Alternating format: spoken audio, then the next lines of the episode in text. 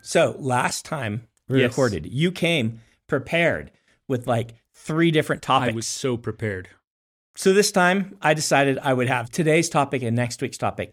Topics that I have brought to you. I even gave you a half hour forewarning Yes. about them. So you could We actually Mm. did- We prepare. did homework for this episode. I've been thinking about this episode for a while, but I only warned you a half hour ahead of time. But food heist. Food heist. okay, heist. so this food heist is wonderful. Okay.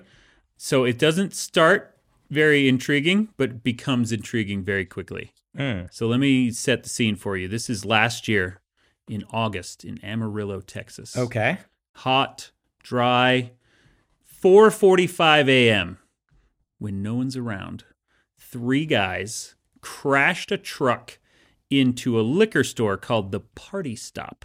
Mm. and then they went inside to start stealing as much as they could. Okay. And obviously, they didn't want to be recognized, right? So one of the guys stayed in the truck. One of the guys had a hoodie pulled low so you couldn't see his face. And one of the guys was in a full blown dog costume.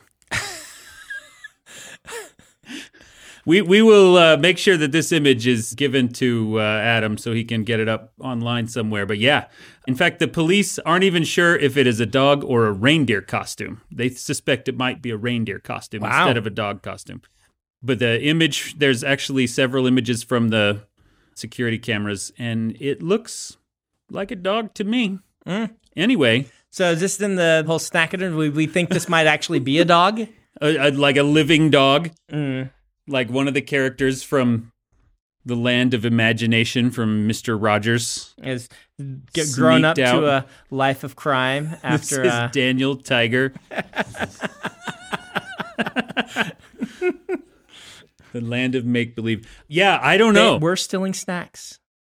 what they were stealing booze? Is that oh, oh, I snacks? thought it was. Uh, oh, yeah, it's a booze. yeah, Nah, it was a never liquor mind. store, not like a store. convenience store. Uh, okay, no, so they're I not. missed that part. Yeah. Mm. I just love the level of planning. Like it fits so many of the criteria for a heist. Yeah, because you know they planned it in advance they did it carefully they got a costume. and yeah the guy's like i don't want to be recognized and i hope that that's what it is but i also kind of hope that that's just how he dresses all the time He's a furry. and they're like do we have to bring reggie and they're like yes you never let reggie come on the heists let's let's let him come on this one And he brought his fursuit, yeah and you know, I mean, I doubt that would be a good way to not be recognized because the fursuit's a little, little obvious. he's there so- in his full Yeah. persona Mhm. as he is known in the community yes. This is an episode of Law and Order I really want to see. that would be great. The furry. That's not a costume. That's just you know. That's just how he is. Oh. Yeah. Yeah.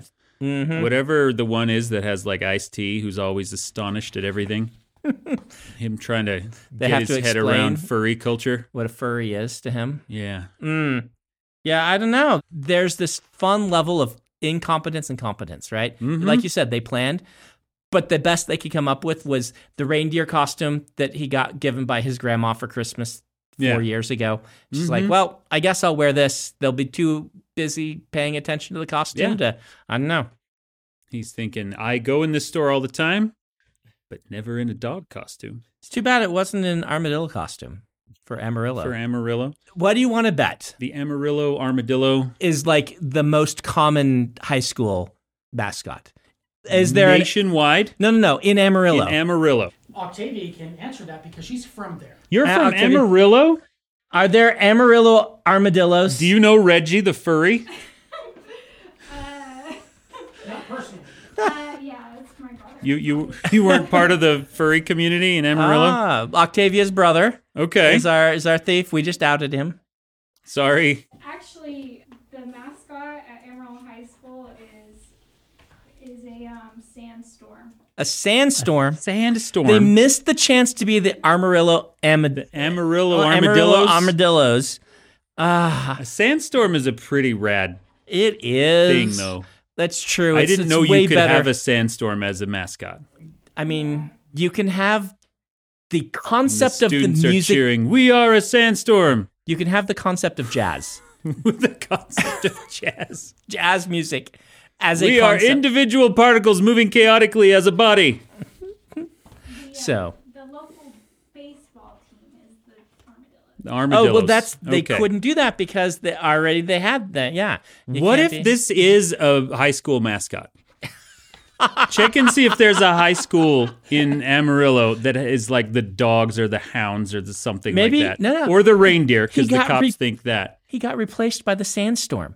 He's out of work. And he's just He's just- so bummed. He's got to get booze, but he He's can't like, afford it. I used to be able to buy booze with my sweet gig dancing at high school basketball games. now they got a sandstorm. They Now just that blow I- sand at the audience. It's way cheaper. It took my job.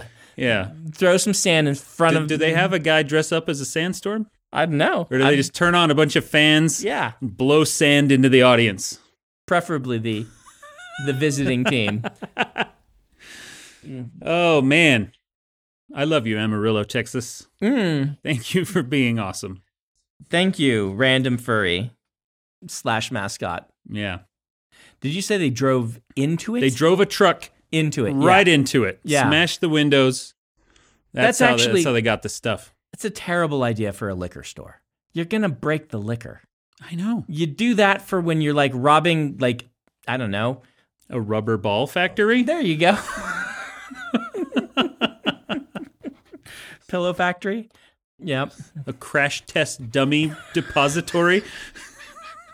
Exactly. You didn't even know which ones survived. They're the best Yeah. crash test dummies. That's how you rob them. Not a food heist though, so No, we can't really dwell you on put them that. on the market as lightly used crash test dummy, crash test dummies. available cheap. Vegetarian meals for cannibals, Okay, right? Crash test dummy. I mean, yeah, yeah, I Dude, guess. could be food heist. I don't, I don't know what a crash test dummy is made of. Uh, whatever I it doubt is, it it's- is vegetable matter. I. Aw, I bet it counts as vegetarian. I bet it counts as vegan. This maybe is our not. Fully vegan crash test dummies. Yep. Available now from dragonsteel.com. You're a cannibal. You're trying to kick that habit. Eh? It's like a tofurkey. but Yep. it looks like a dude. you you can buy a full size, two scale Brandon replica, entirely made of tofu, and then you can deep fry it for Thanksgiving. Do not say that. That's not vegan. That's not vegan. Oh, No. because we deep fried it in You something. deep fried it. Well, I suppose you can deep you can fry deep it. fry. All right, fine. It's, they didn't deep fry it in like butter. I mean, if it's an effigy of me, I require it to be butter. All effigies of Brandon must be bathed lovingly in butter. That's right. That's right.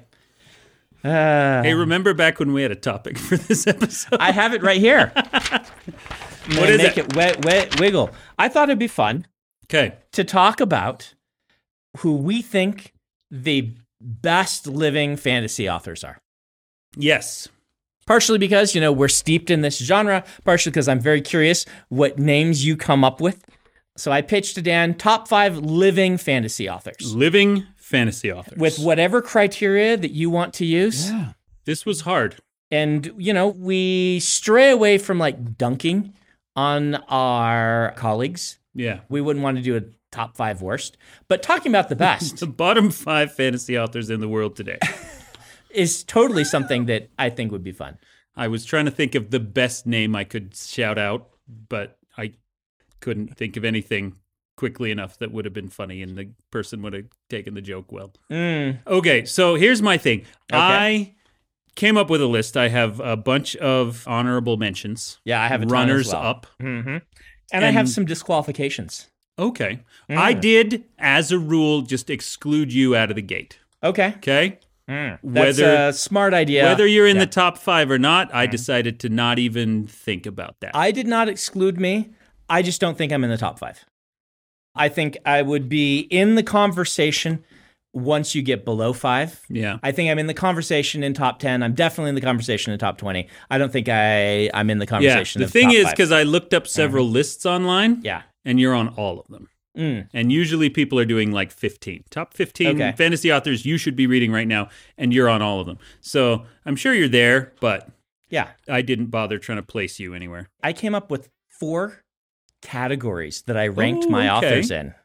Oh, because you know I'm me, Give them- magic systems, yeah. rankings, things like that. So Okay. I ranked them by impact to the genre, not to the Mm-hmm. you know world, but impact to the genre, fame and impact to the general pop culture, okay.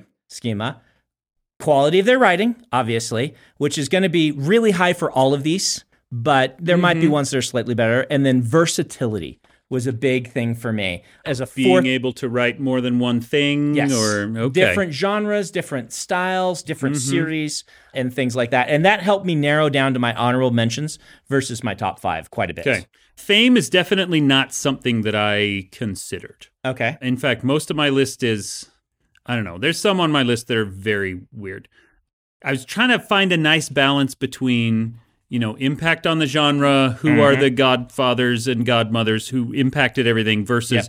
who are the ones that are out right now that I think you know, the future godfathers and godmothers, the ones That's- who are changing the genre today. That's what you're going to get that my list isn't going to have a lot of. Okay. Let me mention my disqualifications. okay. I decided I would only consider you if you were primarily known or at least majorly known for fantasy. And I Rather defined than something else. fantasy as kind of our traditional look at fantasy. So I excluded Stephen King, even Okay. though most of what he writes would count as fantastical. Mm-hmm. Not shelved in the fantasy. He's written a couple Yeah. straight up fantasies. He a lot would of the Dark Tower stuff is yeah, just straight Eyes of the fantasy. Dragon and Dark Tower, Yeah. and I would argue most of his. But Mhm. what he's writing about is not necessarily the fantasy, and he's not known for that. He would be number one if I didn't exclude him Okay. in my opinion. For the same reason, I excluded Alan Moore. Okay. Because I'm like, being able to write comics will be a part of this, but if you're known Mm-hmm. primarily for comics, I don't think that's in the realm, like the superhero Yeah. comics for this. That's fair. One of mine is dancing on the edge of that line, Hmm. Okay. but we'll see. And then I excluded primarily science fiction writers. This is fantasy. So no, no Ted Chang, right? Yeah. Who would definitely make my list if Yeah. we were talking science fiction writers writing today. Mhm. So those are my disqualifications. All right. Mm. Do you want to do some I, honorable I- I mentions? didn't really do any disqualifications other than what I already talked about. Yeah. Should Yeah. we do some honorable mentions? Let's so talk some honorable mentions. there's some that I put on here because I believe that they are, you know, still living icons who are. You know, incredibly respectable, who absolutely influenced me, and I assume everyone else writing Mm-hmm. today. People like I've got Guy Gavriel Kay, okay. Philip Pullman, Terry Brooks. Mm-hmm. Okay. Right? Three fantastic fantasy writers that have been around forever and still doing great stuff. Like Guy Gavriel Kay is still Mm-hmm. publishing. I don't think Brooks is. I don't know about Pullman, but Pullman and Brooks both have published, but they're both on my honorable mention list as well. okay. With Terry, it was a just getting edged out in the kind of versatility realm. I know he's written some urban fantasy and I know Mm-hmm. he's written, but he gets edged out a little bit there. And he's a wonderful guy, but I think he's definitely in the conversation in top 20. He didn't make my top five list. Yeah. He was one of the very close to my top five list, but did not make it. Mm-hmm. So, yeah. Yeah, some other big ones in the genre right now, two who are actually really good friends of mine, Shannon McGuire, Victoria Schwab. They are both on my list as honorable mentions also. And Okay, the main perfect. reason they didn't make it is the same reason I don't think I make it. In fact, I'm going to read off other names. Lee Bardugo, Jim Butcher, Pat Rothfuss, and like this whole category, Brent Weeks. Those of us that I don't think have had long enough to have impact on the genre, fame, or to really prove versatility. Those I kind of all lump together. So mine are going to skew older because of my categories, right? Your versatility, your fame, your impact, I think are some things. So all of those people, Shannon was on mine, and she's like just very narrowly edged out. Yeah, Sean and I actually put in my top 5 Mm-hmm. and then bumped her down. she would be one of the ones, but also Victoria, Lee Bardugo. These are all like right here. I feel like we're all kind of in this same Yeah. mold where none of us have really broken out from the rest of them. Mm-hmm. So, Yeah, I agree with that. Mm-hmm. The last one on my honorable mentions list is probably I don't know. This is Yeah. this is a weird inclusion. It's Okay. just Samantha Shannon, okay. who Priory of the Orange Tree, okay. which was a relatively big hit a couple years ago. I'm reading it right now, and I'm just loving every single word of it. I think she only has a couple of books out. No, she had a different series. She's I don't know. She's pretty big. I've only read one book of hers. I can't put her in my top five or anything. I just want to mention that her writing style is so beautiful, and I love it. okay. I've got a few other honorable mentions. Okay. Mm-hmm. One is Holly Black, who I haven't read enough to put on my list. I think she probably has the versatility and everything else. I just haven't read enough Holly Black. Yeah, Holly Black was one I considered strongly Yeah. as well. Love Holly Black. I've read a couple of her books and really thought they were good. So Sarah J. Mass is Mm-hmm. I've an only read one of is hers. I read her another- very first one. author I haven't read enough. Definitely, Yeah. probably the most famous author who could make my list, who didn't. Yeah. But massive speaking impact as a writer. of fame, J.K. Rowling didn't make my list. Same. I think J.K. Rowling is definitely the most famous and probably had some of the most impact. But I don't think, particularly in versatility, I think she's actually proven she's not very versatile. I think some I of her agree. screenplays have been just really bad. And, And, the thriller stuff that Yep. she's written. I think she's kind of worked against her Yeah. Mm-hmm. legacy in multiple ways across the last 10 years. Yes. There might be a time where I would have put her on this list. She doesn't make my list. Sapkowski doesn't make my list. I don't think the versatility is there for Sapkowski either, but Mm-hmm. I think he is an excellent writer. cool. So All right. So that's your whole that's everything. my whole. And All right. now we go into. do, do you have a top five in order? I do. Sweet. So let's start with number five. Okay. Do you want me to do mine first? Yeah, let's hear Okay. yours. You've already mentioned him. It's Guy Gavriel Kay. Guy Gabriel K. Guy There you Gavriel go. Kay. So I think Guy might be one. He's definitely one of my favorite writers Mm-hmm. of all time. Why does he make my list? Why does he not make it higher? I think that all comes down to fame. Okay. Like I actually added these things all up, and he's the only one that just got almost a nil in fame. Nobody except fantasy Mm-hmm. hardcore fantasy nerds know who Guy Gavriel Kay is, despite him having, as I've mentioned many times before, had something to do with the Silmarillion that we Yeah. Mm-hmm. don't know quite how much he had to do. And And decades of incredible work. decades of incredible work. I mean, Taigana, Lions of Alrasan, his newer stuff is all just beautiful. Talk about beautiful prose. Oh, yeah. He's enormously versatile for that reason. You've got like standalones, you've got series, you've got literary pieces, you've got more market friendly Mm-hmm. pieces. He can do it all. He wrote in Tolkien's world, he wrote an RPG players get sucked into a fantasy world series back Mm-hmm. in the 80s when those were big. He did one of the big ones of that So many different things. super nice guy. I got to have dinner with him at one point. and incredibly friendly to aspiring writers Yeah. as well. I know several friends who I've actually never had the opportunity to meet him, but I know I've talked to several other writers that said that he was one of their good buddies that helped them out when they were just breaking in. I think he gets some serious points for impact on the genre quietly from behind the scenes that I think a lot of us of our age read Guy Gavriel Kay and kind of had that moment where our minds were blown by what a fantasy novel could do. Yeah. Um, at least I know that happened to me. Absolutely. And one of the things that I think he shows, if you haven't read Guy Gavriel Kay, he writes what feels like historical fiction Yes. set in a different world. Very low magic in most cases. And the world building is so much more about culture than about how many orcs live in the forest, which really changed the way that I look at fantasy. That it could be so much more deep world building rather than wide world building, I think is the way to describe it.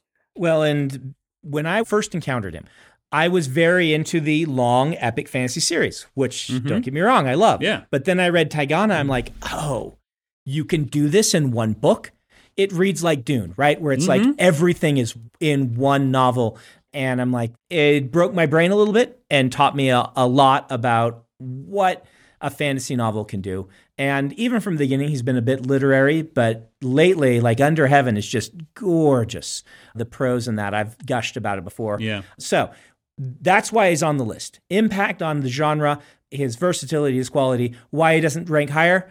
I just don't think he's had much of an impact on pop culture other than Yeah. some involvement in Silmarillion, which we don't know how much that was. Mm-hmm. So My favorite of his is Lions of Alrasan.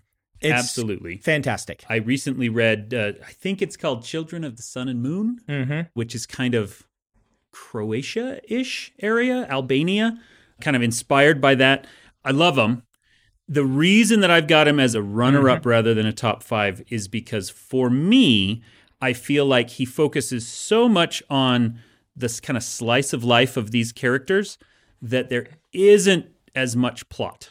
That's fair. That's kind of Mm-hmm. how I pitch Samantha Shannon to people is it's like Guy Gavriel K, but with dragons and a storyline. Okay.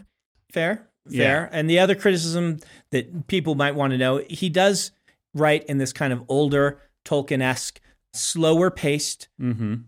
focus on the language style that was much more popular in the 80s and Yeah. his style has changed over the years, but it still is this slow meditative prose which might not be for everyone. Yeah. If you are willing to kind of sink into the book and just kind of follow these interesting characters in a very rich world, Guy Gavriel K will just astound you. So highly recommended. I mean, yeah. if you're in the running for top 10, I think that If yeah. this were a top 10 list, he'd absolutely be in my top. I think most authors would take anywhere in the top 10 because we know once you get to that realm, the dividing point between who is number nine and who is number seven is so fine. yeah. Like most of mine, I Mhm. numbered these are one number off from each other. yeah. So, anyway, Okay. All right. You ready for my number five? yes. Neil Gaiman. Okay. I assume he's in your top five somewhere. He is my number four. So, we Okay. can just talk about We can him just right now. Talk about him. Yeah. Yeah. Neil Gaiman, American Gods was one of his first big books. It's one of my favorite books of all time. He Content warning. content warning, major content warning. Major. There's slight content on Guy Avocat, on American Gods. You'll There- know there's a lot. You'll know in the first couple chapters, I yeah. think. But he has this facility with kind of strange otherworldly earth. Yeah. and most of his books are set on Earth. He's got a few like Stardust where you go into a fantasy world, but most of them are just on Earth where you are seeing the weird, fantastical elements hiding on the fringes of society. yeah. And like Neverwhere, uh, American Gods does this. Um, so many of his books. And as much as I love American Gods, I almost want to say Nancy Boys is my favorite of his because Nancy Boys blows my mind right out of my head. I mean, I really like Graveyard Book. I think it is a Graveyard Book is incredible. brilliant execution and a brilliant idea brought together. So that would be my favorite of his.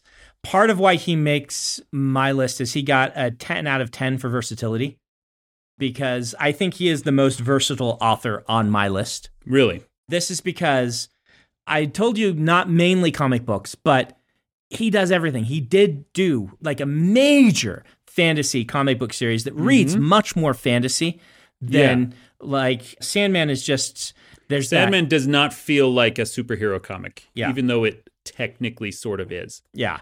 But plus screenwriting, show running, like I think Novels, comics, Yeah. short stories, TV, movies. mm-hmm. He does everything and he does everything really well. yeah, like this is I think his strongest suit that got him this high on my list is just being enormously versatile and doing it all super well. Children's books, right? Mm-hmm. Like Coraline and Coraline and Graveyard Book. Graveyard Book, but they're both even different genres of children book, right? Yeah. Like everything that he does is something new. Norse gods, completely different, right? I loved his Norse Gods book. The reason that I've got him as low as I do yes. and five is not low by any stretch, right? Is I feel like, and it was Ocean at the end of the lane that really hammered this home for me, is in some ways I feel like he is writing the same thing over and over. Mm. Ocean at the end of the lane is essentially the same plot as Graveyard Book to the point that it really bothered me. However, it evokes very different emotions, it does very different things, it speaks to a different audience. So it's still good, but there's this in my head I'm like, okay, come on, do something new. Do something new. Shock me again the way you've shocked me in the past, which is not a fair thing to ask of No. any author. Uh, and he's definitely one of my favorites, but yeah. With me, he scored a 32 out of 40 possible points. The next one was 33, the next one was 34. Oh, so it's kind of okay. Mm-hmm. like it could go any any direction. He just landed there because I'm like, all right, if I'm comparing these people and whatnot, yeah. So Yeah. One of his that we haven't talked about and we should is Good Omens, good omens, which is getting a season two of its show Mm-hmm. coming up pretty soon. which is pretty amazing considering the first season covered the whole book. Yeah. He covered the entire book, start to Yeah. finish. Yeah. So Good Omens is a fun one to read because, for the most part, I think I know exactly which parts he wrote and which parts Terry Pratchett wrote. Right? I'm We all sure think I'm that. wrong about some of them. I think that too, but yeah. it does feel like the perfect blending of their two interests Mm-hmm. and voices. Yeah. I love the book. The television show is better.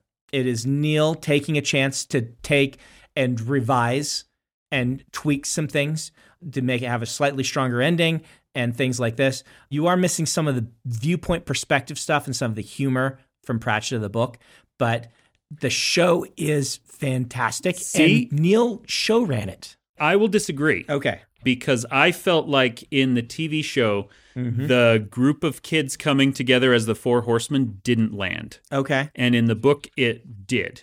For And- me, in the book, it didn't. Really? And in the show, it was just slightly better. okay. It still is not my favorite part of the story. In the book, that's the part that just doesn't land for me. okay. That's totally fair. Mm-hmm. Yeah. In the TV series, it felt like an afterthought. Yeah. Like, oh, and by the way, haha, check out some symbolism. Yeah. Now let's get back to the story. Whereas in the book, it felt more meaningful. And I don't, re- I haven't read the book in like 20 years. So, My favorite parts of the books are Crawley and the Angel just mm-hmm. and the movie just leaned into Yeah. that or the television show leaned into that so much that well, and the TV show did The Witch. Mm-hmm. yes. Mm-hmm. so much better, I think, than the book did. So yeah, a lot of things So- worked really well. And Anyway. yeah, he was the main writer and showrunner on that. That's a part of like that 10 out of 10 versatility to me is like I couldn't go do that. I'd like to be able to someday, but he went and did it. He wrote like the adaptation f- for Mononoke into English. Wasn't that Neil did. Gaiman? Yeah. Yeah. So, he he wrote that uh, translated script. right. You know, and prior to Good Omens, he had a lot of TV experience Yeah. Mm-hmm. doing other things. There's the American Gods show, which didn't really work, which is too bad. And also, like Neverwhere was actually started as a radio play script that Mm. he then adapted into a novel. So he's been around forever. He's written everything. Definitely one of the one of the giants. so now I'm really curious to see where you go because you told me beforehand that there would only be one name that I would expect on your Yeah, list. that was him. and to, and now I know. Oh, that's him. So I'm very curious what the rest of your list is, and if I've All even right. heard of them. Well, do you want to hear my number four? I do want to hear number. So, as I typically do when I am forming Mm-hmm. these kinds of lists, yep. I will focus, like I said, I didn't consider fame at all. I am looking instead at the people who have shown me something new and fascinating. Mm-hmm. People who I think have proven themselves to be incredible authors, even if they're not super famous. Mm-hmm. And so, number four on my list is Matt Ruff. Okay. Matt Ruff wrote Lovecraft Country, which got a Okay, big yep. Mm-hmm. HBO adaptation. He wrote one of my favorite books ever, which is called The Mirage, which is an alternate kind of dimension story. It is a if I can describe it very briefly, the first chapter is about a uh, cop in Baghdad, which is the center of world politics and commerce Okay. watching as American Christian terrorists fly planes into the World Trade Center in Baghdad. Okay. And then in chapter two, while investigating to try to figure out who did this, he finds a headline describing 9 11 from our perspective in our world.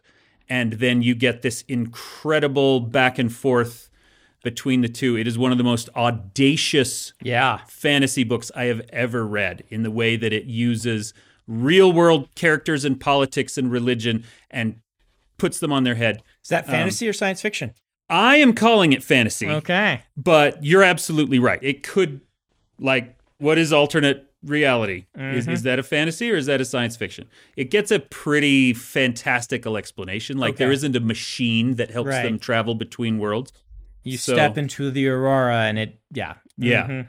Okay. So yeah, there's just the mirage that kind of veils the two worlds from each other, and s- someone figured out how to cross it. Okay. So- that's very fantasy. yeah. Yeah. Mhm. Where and then you've got you know Lovecraft Country, which is a retelling of a lot of Lovecraft stories from the perspective of a black family in Chicago before the civil rights movement, and it is really cool. And I, it doesn't surprise me at all that it got picked up to be a show. And I wish the show was better than it was, but he is just a really good writer who does cool things that I've never seen anyone else do before, and I love that.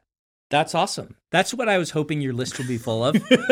Because my list is going to be a little bit more uh, what people expect. There's one more curveball in here. It won't be surprising to people who know what I like. Yeah. But so my number three Okay. is N.K. Jemison. Very good. Uh huh. Yeah, I I really struggled with putting her on my list because she is huge. She is absolutely one of the giants astride fantasy today. But I like her stuff without really loving her stuff. I love the Killing Moon series. Okay. Love it. But like 100,000 Kingdoms and fifth season and stuff didn't land as well for me. And they did land for me. So number one, there is that. They totally landed. Like Hundred Thousand Kingdoms, still one of my favorite fantasy novels of all time. Yeah. So her writing really, like I, I've talked about this line before. I feel like there's like this continuum between what we might call, how should I say, market friendly and literary, right? And they don't have to be a dichotomy. You can do both, right? But if you imagine a continuum, there's this like line in the middle where on this side, you're using generally the literary traditions. And on this side, you're generally using the kind of market fiction traditions. And it's like Pat Rothfuss, who is on my list as uh, honorable mention, I mentioned him, is like just over the line onto the side where the market friendly, and she's like over the line into the literary, using some of this, but mostly basing hers in the literary tradition. And that just really lands for me. Yeah. I mean, she's a fantastic writer. She's won a zillion Hugos. Yep. and I think very deservingly. Like I said, the Killing Moon series is Mm-hmm. one of my favorites. And I mentioned that there's this whole category of authors like myself that I don't think have quite broken out, right? Like we're dominating the genre, but there's not that thing that really makes us stand out. Nora is the exception to that. I feel like she's the one that just kind of smashed through that. Yeah. You know, her impact on the genre is enormous. Her fame is probably what's holding her back on my list. Mm-hmm. Is that I, I think while in the genre she's really well known, her fame, like nationwide, is Yeah. not that of like Neil, for instance. Yes. And uh, really, what that comes down to is that she Mm-hmm. hasn't had a TV show, right? All of the ones that are household names like George Martin and Neil Gaiman, it's because they've had multiple TV shows and everyone knows who they are. Yeah, that's absolutely what it is, right? Mm-hmm. So you're right. Though Lee didn't, you know, she was one of my honorable mentions. She has a fantastic TV show. So Yeah. Mm-hmm. Well, and speaking of TV, and, and e- even though like I said I liked the fifth season without loving Mm-hmm. fifth season, I think it would make a great TV show. That's the most adaptable of hers, I suspect. yeah, the main gimmick will play in television very differently than literary, but I think it'll Mm-hmm. play really well. Yeah. All right, what's your number three? Okay, my number three is G. Willow Wilson.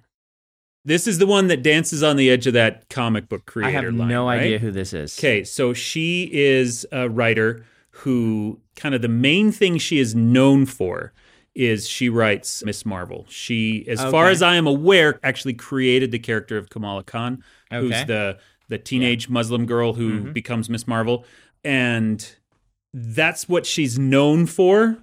But Mm-hmm. also, she is a Hugo winning novelist, and her novel *A Leaf the Unseen* is top five fantasy novel for me. Okay. It's one of the greatest things I've ever read. And it is a borderline book. It's not quite cyberpunk, but it is about a hacker. It's all very real world computer hacker stuff in, you and your science fiction in the Middle East. But writers. here's the thing sneaking He- into our fantasy list. it's also an urban fantasy. And he is able, through his coding, to summon Jinn and Okay. to cross over into other worlds. There's a sequence where he is able to write a program that is so perfectly worded and flawless that it alters reality itself. All right. It is It's- absolutely a fantasy book, unquestionably, and one of the best fantasy books of the last 10 years, no question. I want to see if an epic fantasy or secondary world fantasy author makes your list at all. Because so far I have two of those out of my 3 and Mm-hmm. you have zero. I know, I know, they've all been very urban fantasy. Don't worry, the last two are secondary world. Okay. Okay. Shall we go to my number two? Yeah, let's hear your number All two. right. My number two is one that I don't think might not make a lot of people's lists just because various reasons to talk about. It's uh, Jane Yolen. Oh, I don't think she's a good one to include. I hadn't even Yeah. thought about her. so. why I don't think people might not put her as the number two, which I do, is because they will probably look down at her children's books and things like that, which were where a lot of her fame is coming from. Yeah. How to dinosaurs say goodnight and things like that. Like she's getting points on my list because my children know who she is Mm-hmm. that, you know, other people might not make. But, you know, her lowest is probably still kind of this impact on the genre sort of thing. Like I don't know if a lot of writers I talk to writers and not a lot of them will come up with Jane Yolen, even though they've read her as a a figure that had a big effect on them. But Mm-hmm. Yeah. she definitely did on me. Mm-hmm. No, she's she's a really good one to include. She and my number one both got a 10 out of 10 on quality and versatility, Yeah. which they're the only two that got 10s in both of those. Yeah. I'm pretty sure at this point that I know who your number one is. Yes, it's Um, very, very obvious. Should be very obvious. yes, And yeah, she is one that I was gonna put on my honorable mentions. honorable mentions and forgot. but- And if people don't know, Jane can write everything. Mhm. Like her short story collections that she's been kind of putting out lately, kind of Jane Yolen's collected short story works in a new set of things Mm-hmm. with with Tachyon will just show you the breadth of her her skill. yeah, she's always been excellent and she's always been kind of under the radar. Yep. I think of her as very mid list. I would love to see a Jane Yolen renaissance when a new generation discovers her Yeah. and turns her into a giant instead of a And I legit think she is just craftsmanship wise the number two fantasy writer or you know equal to the number one just not as famous Mm-hmm. Yeah. writing today Okay. jane's amazing and everybody should read read Everyone jane's work read Jane Yolen. Yeah, go All go right. get the Emerald Circus short story collection or the Scarlet one that I rode forward to, I believe. But she's just she's really good. So Yeah. what can I say other than you're not reading Jane Yolen and you probably should be. So Okay. My number two is actually very similar. okay, I asked you when you proposed this idea, I said, do you mean writers who are alive today or who are actively working today? Mm-hmm. And you said, they just have to be alive. yep, Robin McKinley. Robin is Still McKinley. alive. is amazing. She's So, 70 years yeah. old. I don't believe that she is actively publishing. She is one of the four authors that turned me into a fantasy fan. Mm-hmm. When I was a kid, it was Tolkien, Fred Saberhagen, Anne McCaffrey, and Robin McKinley. I've read Mm-hmm. probably everything she's ever written Yeah, and she's incredible. I feel bad because her writing style is a little old fashioned. it is. And so, like, when my daughter finished all the Harry Potter books and loved them, and she was like, please give me something else to read. And I gave her The Hero and the Crown, and she bounced off of it like a wall. Yeah. Because it isn't as readable for a modern audience, there's just a different style to it. Blue But Sword she's so good. is Emily's favorite book of all time. My Yeah. wife Emily. In fact, we have sometimes people will be able to see all of them once Adam does his final reveal. But in my lair, we have Mm-hmm. 10 stained glass windows based on fantasy books, and one Yeah. of them is the Blue Sword. and it's gorgeous. Yeah.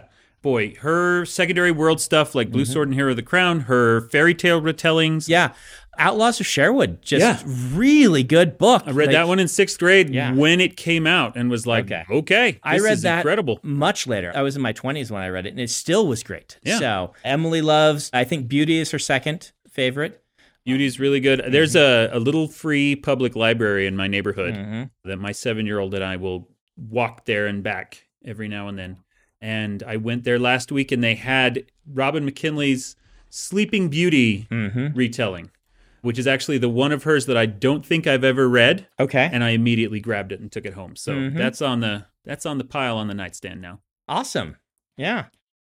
Well, that's a good choice. I'm glad we got to bring her up. She's not on my list because I don't know she's a fantastic writer and it just didn't quite hit the radar. Mm-hmm. Should have because it's Emily's favorite. Didn't have as big an impact on me as some of the others, but definitely Yeah. deserves to be in the conversation. hmm She was writing YA before that was really codified as a category, right? Mhm. And so if you read her in your twenties rather than in your you know Yeah. eleven and twelve, It does- it's it is going to YA. land a little differently.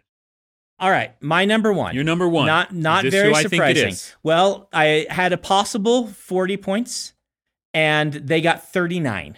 Nice. 39 points out of the the 40 points. Okay, And yeah, it's George. George. Yeah, it's George. okay.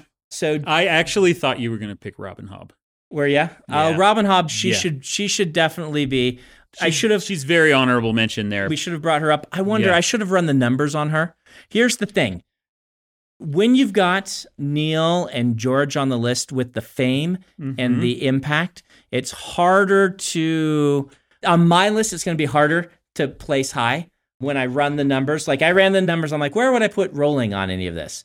And she just couldn't compete because yeah, she's got this side, but she doesn't have this side. People who have both sides are hard to come by. I think Yeah. both the quality versatility and the impact thing. Robin Hobb probably would if I had even thought to run the numbers on her, she might have she might have beat Guy. she might have beaten Guy. Yeah. I'm not sure. It's hard. It's hard. When you get into these quality considerations on my quality list, they all have a nine or a ten, Mm-hmm. right? Yeah. So Because they all do. They're, They they are all all the do. top. so it comes down to versatility, fame, and impact, which is determining who's making it where on my list. Mm-hmm. So I bet more people have read Robin than have read Guy. yes, I would agree with that. But is Robin is versatile? I don't know. Is Robin is versatile? I don't know. It's a tough call. It is Anyway. a tough call. Yeah. Didn't even occur to me to run the numbers on Robin Hobb. I bet she would take number 5 if I actually sat down because she's had a huge impact on our generation of writer and she's still writing great stuff. Is she on your list? Just as honorable, Honorable mention. mention, yeah. Yeah. So, all right. Mine is George. My number one is George. So, why is George number one? Well, who's the most famous fantasy author alive right now? George Martin. J.K. Rowling, but who's number two? George Martin. That's why George is a nine. yeah. is because I'm okay. like, all right, there is somebody more famous than him. Stephen King, J.K. Rowling, like he is like I'd, I'd put them. I'd put him on the same tier. would you as give him a- Rowling and King? So, okay. everyone We'll- knows we'll- who Martin is. we'll give him a ten. He's a ten out of ten that for gives fame. him forty. Then he gives him out of 40. 40? Impact. George Martin changed this genre dramatically from the launch of the first book. Oh yeah. I cannot think of someone, even including Nora, who had huge impact bringing kind of literary fiction and stuff in. I cannot think of a single person who's had a bigger impact on the epic fantasy genre than George Martin has since Tolkien. It is so hard to point to any single author and say Mm-hmm. they created a subgenre Yep. all of their own, and he did. From the instant Game of Thrones came out, and everyone was like, "Oh wait, Mm-hmm. this is the most adult fantasy I've ever seen." And then everyone in the whole world copied him. you even started writing I did. grimdark stuff. Before I broke in, everyone told me this is what we want, so I tried writing it. I was terrible at it. yeah. But unfortunately, those books never got published. But this is what everyone was writing. Mm-hmm. Um, and so 10 out of 10 for impact on the genre. Yeah. I have trouble imagining someone other than Tolkien who's had a bigger impact on epic fantasy than George has. Epic fantasy, Mm-hmm. you're probably right. I mean, Anne McCaffrey, maybe during those early days of cross. I was so reading sad sci-fi that I fantasy. couldn't put Anne McCaffrey on Yeah. my list. hmm Maybe we'll have to do uh, greatest dead authors. Greatest dead Maybe we authors. won't rank them. Maybe we'll just talk about. but we go to quality. George is a ten out of ten. Like everybody that's making this list, George Mm-hmm. has this amazing ability to characterize characters in a short amount of time and keep them all magnificently distinct in your mind. Yeah. So, and then versatility. I also gave him a 10 in versatility because I have read George's short fiction and his epic fantasy and his novels. And I have said before, I'm not a Game of Thrones fan. Yeah. Too dark for me. Daenerys was too much, but I can appreciate the skill that went into writing them. And I've read a lot of other George stuff that I really, really like. Yeah. And so he can write that. He can write screenplays. In fact, some of the episodes of the television show that were best received, he wrote. He has written children's books. Hugely versatile writer who is doing a lot of different things. Yeah. He's slow at all of it, but he's a great editor. I've had the privilege of being edited by George, and he's a really good editor. He's everything. And so I couldn't not put George at number one for all of Yeah. those reasons. and not just fantasy. Yeah. He was known primarily as a science fiction writer for Yes. decades before Yeah. Game of Thrones came Plague Star is one of my favorite Uh, stories. out. and- Go read yeah. The Sand Kings, which is a kind of novelette length science fiction story. He's so good. Mm-hmm. Sand Kings is one of the only things I've ever read that made me shout out loud Mm, in fright. so So, yeah, absolutely. Yep. Good one to include. When I came up with the numbering system and I started numbering them, I'm like, all right, this is going to put George at the top. Um, but Mhm. I mean, that's probably where he deserves to be. I'm curious who your number one is. Okay, so when you proposed this list, Yeah. I knew my number one immediately, Okay. and then I had to build the rest of the list. And I don't think you've even read her. Who wrote Ratatouille? It's got to be that. Is it Brad Bird who wrote Ratatouille? yeah. Ratatouille. I Yeah. will just include it on every list, regardless. Mm. No, Fond du Lis. Okay, I have not read Yeah, Fondly. Mm-hmm. you haven't read. So the Greenbone Saga, Jade Yep. City, Jade You Ward, have- Jade Legacy. Pitched those a number of times. I know. And I've always, I've actually several times been like, oh, what's that author Dan keeps telling me to read? And I had forgotten. And so I Yeah. read something else instead. If someone were to ask me who writing fantasy today is going to be the next change, the next George Martin who Right. changed the way that everyone writes, Fonda Lee. Okay. I would put money on it. She was nominated for the series Hugo this last year, and she didn't win. Shannon won, and, and Shannon again, like we said, is awesome. The Wayward Children series won the the series Hugo, and How many it of is- those does Shannon have now? There's like nine, and they're excellent. Mm-hmm. But the Greenbone Saga, people will still be talking about and emulating for years to come. She is going to have such a huge impact on the genre. Jade War, the second of her series, probably my very favorite fantasy book of all time. Definitely top five, but I think it's the very top place. And she did some like science fiction, YA stuff before that for people who don't know, and I've talked about her before, so you probably do know, but just in case, Greenbone Saga by Fonda Lee is epic fantasy about factions, scheming, and family drama. But instead of being set in like a medieval era, it's a world that is kind of analogous to a 1970s Hong Kong gangster movie and it is so richly done. The the kind of main character of that series, Hilo, one of the most complex, interesting, and well drawn characters I've ever read. Fonda is for me the obvious choice for number one. And there's going to be all sorts of people in the comments saying, "What about this? What about this?" Mm-hmm. of authors that probably would have made our honorable mentions. Like I forgot to mention Lois, and she's Yeah. mostly known as science Lois fiction, McMaster but she Boudreaux. won a Hugo for a fantasy novel. It's really good, Mm-hmm. and she definitely deserves to be in the honor mention. Robin Hobb, I, I think Yeah. she's probably gonna would make my list if I. There's so many people, and a lot of this is hard because we know so many of these people. Like I've done booths with Robin Yes. so many times. Oh, she's the first person who told me when I was on tour. She's like, "You're working yourself too hard. This is bad for you. Step back." And that was the tour that I collapsed on the floor when I Yeah. got back to my room. She's the one who noticed. She's very motherly to all of us. Mm-hmm. So Yeah. she cover quoted Mistborn. My first like cover quote from someone I didn't know was from her that, you know, I'd met her. I asked if she would read it. I sent it to her. Her daughter read it, said, No, mom, actually read this. And she did. And she gave me the Yeah. nice cover Her blurb. daughter's really cool too. Yeah. So, Yeah. So hmm bunch of great people on this list. so there's going to be people that you're going to be in the comments and be like, What about this person? yeah, I gave Dan a half hour and then I sat for five minutes when he arrived here. And this is how we came up this with our is list. what we did. So, So- like Kevin J. Anderson is gonna text me later and say, "Why did you not put me on your list?" Kevin J. Anderson's You jerk. best stuff is science fiction. I know he's primarily a science fiction He guy. does fantasy, He but Saga of the Seven does- Sons is does his it best, good, his best but work. Mm-hmm. yeah. So he I excluded because he's primarily a, a science fiction guy. Mhm. Does he watch our podcast? He doesn't No, watch our podcast. there's no way he watches our He doesn't have time dumb to watch little our podcast. Dog and pony show Yeah. that we do here. hmm So anyway, there you go. There we are. All of our friends that we forgot to mention. Um, or we're sorry. You were totally. You would have made our list. But I do we need just- to specifically say Brent Weeks and Brian McClellan. I love you. I did mention Brent. I forgot. you Brian. did mention I Brian. forgot Brian. We Brian! forgot Brian. He's I'm in that- also going to mention Charlie Holmberg because she does watch our show Oh, no. religiously, and I've got to say she's my real favorite. I just put these other people for yeah, if political we, reasons. We we can't say Charlie. I mean, you know, she. We know her too well, and therefore we're biased. Yeah. There you go. I had to exclude her for the same reason I excluded you. She writes good stuff. Charlie does. So Mm-hmm. I don't think she's ever been on my channel, has she? No, we, we should have We Charlie on. should bring her in. She'll make fun of me. But Yeah. people like that. Mhm. Ben likes that. How's that, Ben?